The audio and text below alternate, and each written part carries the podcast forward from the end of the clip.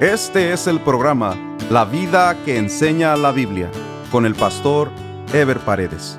Un programa de reflexión bíblica sobre la manera que Dios espera que vivamos los cristianos, quienes estamos llamados a dar testimonio de nuestra fe en Jesucristo a través de nuestra manera de vivir. Continuamos con la serie Sabiduría para la vida diaria, un estudio basado en el libro de Proverbios. Este es el estudio número 41 titulado El que sigue la justicia y la misericordia hallará la vida, la justicia y la honra. Toda la Biblia está llena de instrucciones para llevar una vida de equilibrio. Ningún exceso es bueno para el bienestar y la madurez que cada persona necesita. Son precisamente los excesos los que llevan a las personas a la ruina, ya sea moral, física o económica. El siguiente proverbio se refiere a las personas que despilfarran su vida en los deleites y placeres de este mundo. Proverbios 21, 17 dice, Hombre necesitado será el que ama el deleite, y el que ama el vino y los ungüentos no se enriquecerá. El proverbio obviamente se refiere a un amor y entrega desmedido en el vino, los ungüentos, o sea, los deleites de ostentación y vanidad en el cuerpo. Todo esto se refiere a una cultura de complacencia que muchos pretenden para su autosatisfacción y vanidad personal. Una vida de ostentación de esa naturaleza no solo no trae satisfacción al alma, sino que además es de un costo elevado, pues es una vida de lujos que no está al alcance de cualquier bolsillo. Los que tienen dinero pueden despilfarrar fortunas en los deleites de este mundo, pero quien despilfarra su dinero en deleites que le consumen su tiempo y su lucidez, pierde su capacidad de seguir produciendo. Mientras que una persona de pocos o medianos recursos fácilmente puede quedarse sin recursos con semejante tipo de vida. Proverbios 21, 18 dice, Rescate del justo es el impío, y por los rectos el prevaricador. En esencia, lo que este proverbio nos quiere decir es que al final los justos prevalecerán sobre los impíos, ya sea que los impíos paguen por los justos o que los impíos reciban el daño que ellos planifican para los justos, de cualquier manera los justos serán protegidos de Dios. Los prevaricadores son aquellos que incitan o provocan al mal ya sea convenciendo a otros para que les hagan mal a alguien o ya sea ellos mismos maquinando contra alguien. De todas maneras, quienes sufrirán las consecuencias de su conducta serán ellos mismos. El libro de Proverbios nos enmarca lo que le espera a todos aquellos que se conducen no solo fuera de la voluntad de Dios, sino que se deleitan en hacer el mal mientras los que se conducen por el camino del bien tienen garantizada la protección de Dios. Proverbios 21, 19 dice, Mejor es morar en tierra desierta que con la mujer rencillosa e iracunda. Este proverbio nos presenta una versión diferente, pero que se refiere al mismo contenido de Proverbios 21.9 que vimos en el estudio anterior. Lo único que a la característica de mujer rencillosa se le agrega el de iracunda, que significa una mujer propensa a la ira, que se irrita fácilmente por cualquier cosa. En otras palabras, una mujer dispuesta a la violencia. Por lo general, este es un calificativo que se aplica más al género masculino por sus características más groseras o grotescas en su relación conyugal, por lo que ya cuando se califica a una mujer de iracunda es porque ésta ya rebasó los límites de su dignidad. La mujer rencillosa e iracunda no atiende razones. Es muy difícil dialogar con ella porque se carga de razón y ningún argumento la puede hacer reflexionar. Tiende a irse a los extremos, es dramática en todas sus relaciones, manipula las circunstancias y cuando se siente acorralada se hace la víctima. Pero su objetivo es mantener sus razones y mantener el control de lo que está pasando encima de cualquier lógica. Es imposible vivir con una mujer rencillosa e iracunda. Proverbios 21:20 dice, Tesoro precioso y aceite hay en abundancia en la casa del sabio, mas el hombre insensato todo lo disipa. No es lo que se gana o lo que se tiene lo que determina la abundancia y la bendición en una casa, sino la sabiduría con que se administra. Quien sabe administrar sus recursos es quien sabe vivir, porque tiene claras sus prioridades, porque no desea con avaricia, ni busca con vanagloria, porque sabe dónde y cuándo invierte, y sabe dónde y cuándo ahorra. El aceite es representativo de la bendición de Dios en la vida, y nadie es bendecido en sus bienes si no honra a Dios con los mismos, cuando menos esto es válido en la economía de Dios. El insensato cree saber lo que hace y nada sabe. Compra y gasta y nada disfruta, porque no honra a Dios con sus bienes.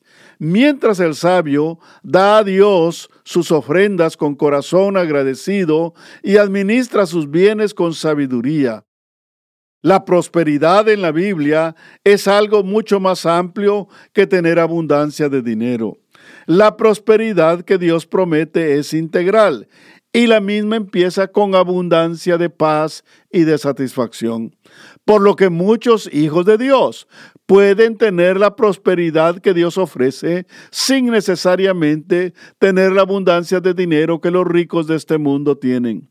Los hijos de Dios son prosperados y sus recursos los saben administrar y los saben compartir. Proverbios 21-22 dice, Tomó el sabio la ciudad de los fuertes y derribó la fuerza en que ella confiaba. Este precioso proverbio que se nos presenta como una metáfora nos muestra el valor de la sabiduría que viene de Dios encima del poder y la fuerza de los hombres. Con la sabiduría de Dios se pueden derrotar fuerzas humanas que parecen indestructibles, como derrotó el joven David al gigante y experimentado Goliat, o como cayeron los poderosos muros de Jericó.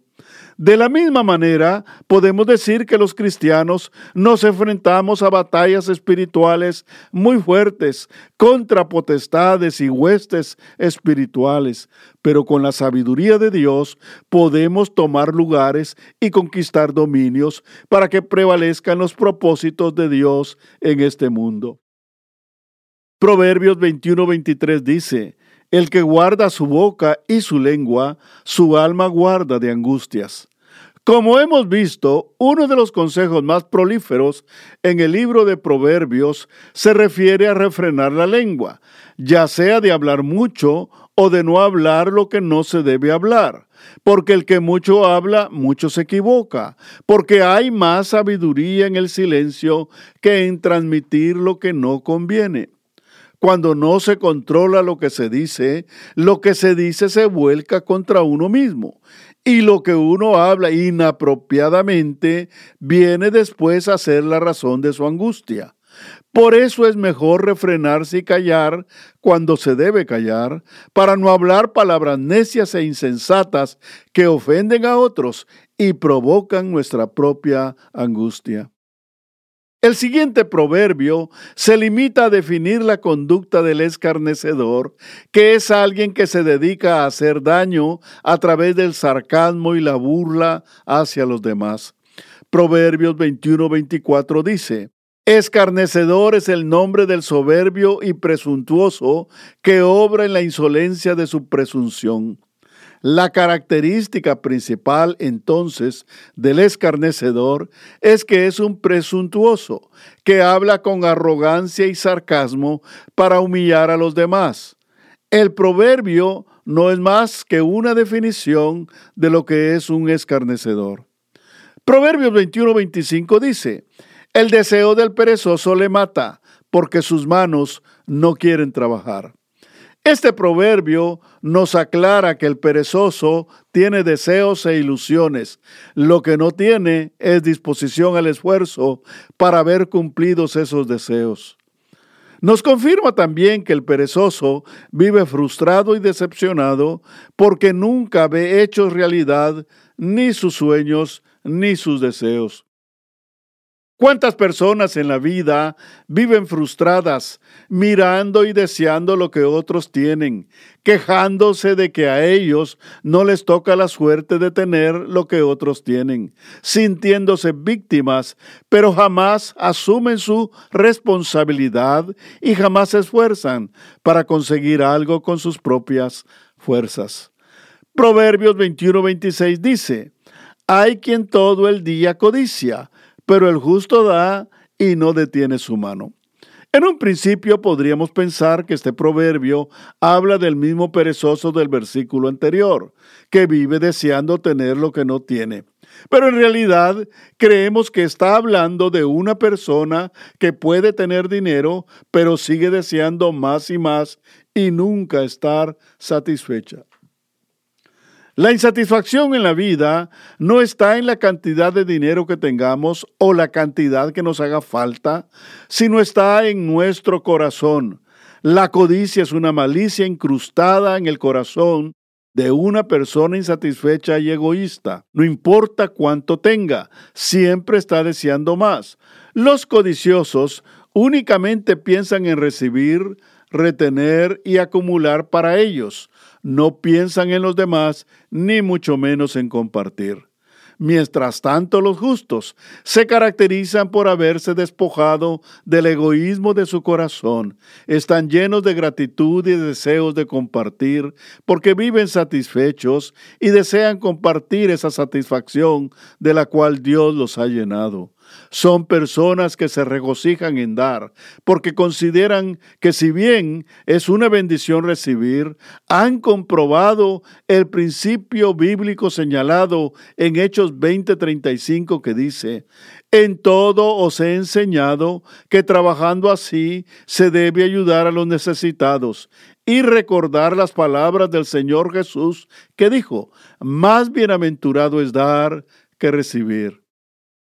Una de las características que identifica la economía de Dios es que Dios le da al que reparte para que pueda seguir repartiendo más. Como dicen 2 Corintios capítulo 9 versículos del 6 al 11. Pero esto digo, el que siembra escasamente, también segará escasamente, y el que siembra generosamente, generosamente también segará cada uno dé como propuso en su corazón, no con tristeza ni por necesidad, porque Dios ama al dador alegre, y poderoso es Dios para hacer que abunde en vosotros toda gracia, a fin de que, teniendo siempre en todas las cosas todo lo suficiente, abundéis para toda buena obra como está escrito, repartió, dio a los pobres, su justicia permanece para siempre, y el que da semilla al que siembra y pan al que come, proveerá y multiplicará vuestra sementera y aumentará los frutos de vuestra justicia, para que estéis enriquecidos en todo para toda liberalidad, la cual produce por medio de nosotros acción de gracias a Dios. El siguiente proverbio nos lleva a la sinceridad o genuinidad con que debemos presentarnos delante de Dios. Dios abomina la falsedad, la apariencia o la presunción. Podemos engañar a los hombres con una conducta aparente de devoción a Dios, pero jamás vamos a engañar a Dios, quien todo lo sabe y todo lo conoce. Proverbios 21-27 dice, el sacrificio de los impíos es abominación, cuanto más ofreciéndolo con maldad.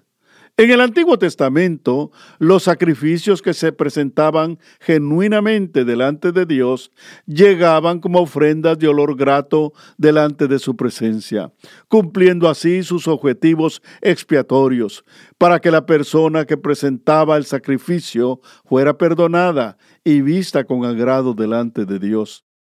Si el sacrificio no venía de un corazón sincero, el mismo era rechazado por Dios. Cuanto más si una persona lo hacía con intenciones maliciosas, si sus corazones estaban inclinados al mal, o si su intención era usurpar dones o atribuciones que solo Dios podía asignar, o si lo hacían con hipocresía para simular una devoción inexistente como lo hacían los religiosos judíos. De la misma manera, el día de hoy, nuestro servicio y nuestra entrega a Dios debe ser de manera genuina, producto de nuestra comunión y nuestro compromiso de fe. Sin embargo, siempre han habido personas que no tienen una fe genuina y que eventualmente pueden aparentar lo que están haciendo para impresionar a los hombres o por mantener una aparente devoción religiosa. Pero todo lo que no viene de un corazón sincero o con hipocresía es una abominación a Dios. Proverbios 21-28 dice, El testigo mentiroso perecerá, mas el hombre que oye permanecerá en su dicho. La primera parte de este proverbio habla claramente del riesgo que supone a una persona actuar como testigo falso. El hecho de ser testigo falso es algo más serio que decir alguna mentira o falsedad, pues lo hace bajo juramento, lo cual significa que asume todas las responsabilidades y consecuencias que su testimonio traiga, por lo cual es evidente que su proceder lo llevará a la destrucción. La segunda parte del proverbio, sin embargo, es una de las frases más difíciles de discernir, por cuanto no hay claridad ni a quién se refiere, ni a qué dicho o palabra se refiere.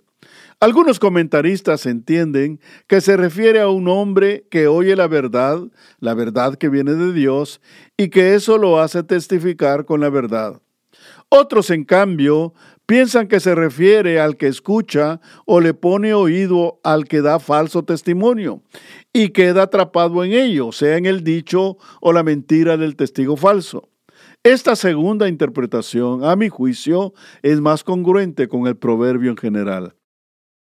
Proverbios 21-29 dice, El hombre impío endurece su rostro, mas el recto ordena sus caminos.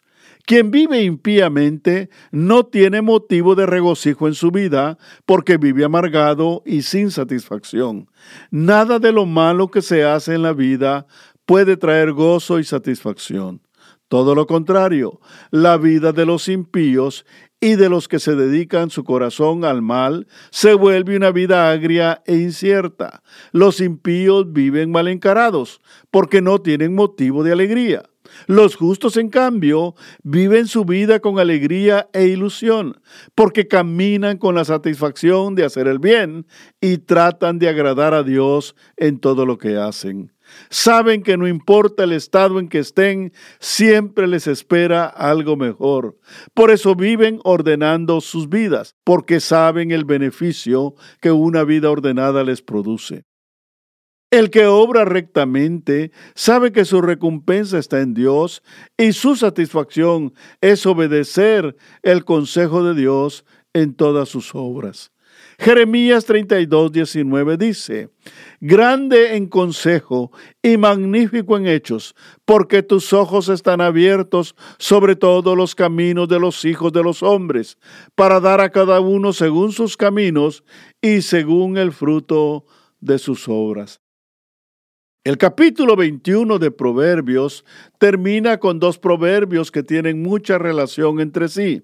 El primero se refiere a la soberanía y autoridad de Dios sobre todas las cosas y el segundo se refiere a la necesidad que tiene el hombre de someterse a ese Dios soberano. Pues no importa cuál sea la destreza o el poder o la capacidad de un hombre, es Dios el único que le puede dar la victoria. Proverbios 21:30 dice, no hay sabiduría, ni inteligencia, ni consejo contra Dios. Este proverbio es una declaración solemne de la soberanía y la autoridad absoluta de Dios. Todo en la vida se puede debatir, todo se puede contradecir, todo se puede poner en tela de duda, menos a Dios. No hay nada que se pueda hacer en contra de Dios, ni de su palabra que es perfecta. Por lo tanto, tenemos una sola opción, o le obedecemos o le rechazamos. El hombre en su soberbia e ignorancia se atreve a cuestionar a Dios, pero la verdad y la sabiduría de Dios siempre han prevalecido y siempre prevalecerán, porque el conocimiento de Dios es absoluto, por cuanto Él es el diseñador y el consumador de la vida, del universo y de todas las cosas que en Él existen. Proverbios 21:31 dice, El caballo se alista para el día de la batalla, mas Jehová es el que da la victoria. Este proverbio nos enseña dos cosas importantes. Una, que no importa lo que nosotros hagamos, no importa nuestra fuerza, nuestra experiencia, quien da la victoria es Dios. Pero también nos enseña que mientras Dios hace lo suyo, que dicho sea de paso es lo más importante, a nosotros nos toca poner nuestra parte, sobre todo actuar en su nombre y confiar en su poder. En el próximo programa estaremos desarrollando el tema de más estima es el buen nombre que las muchas riquezas. Nos vemos en el próximo programa. Dios les bendiga. Este fue el programa La vida que enseña la Biblia con el pastor Ever Paredes. Este programa fue patrocinado por la iglesia La Puerta Abierta, ubicada en Irvine, en el condado de Orange, California. La iglesia La Puerta Abierta transmite uno de sus servicios por YouTube. Si desea ver la transmisión con los mensajes del pastor Ever Paredes, vaya a nuestro sitio de internet, lapuertaabierta.com, y haga clic en transmisión en vivo. O directamente a YouTube y escriba LPA en vivo, los domingos a las 10.30 de la mañana. Si desea mayor información, escriba al correo electrónico info arroba lapuertaabierta.com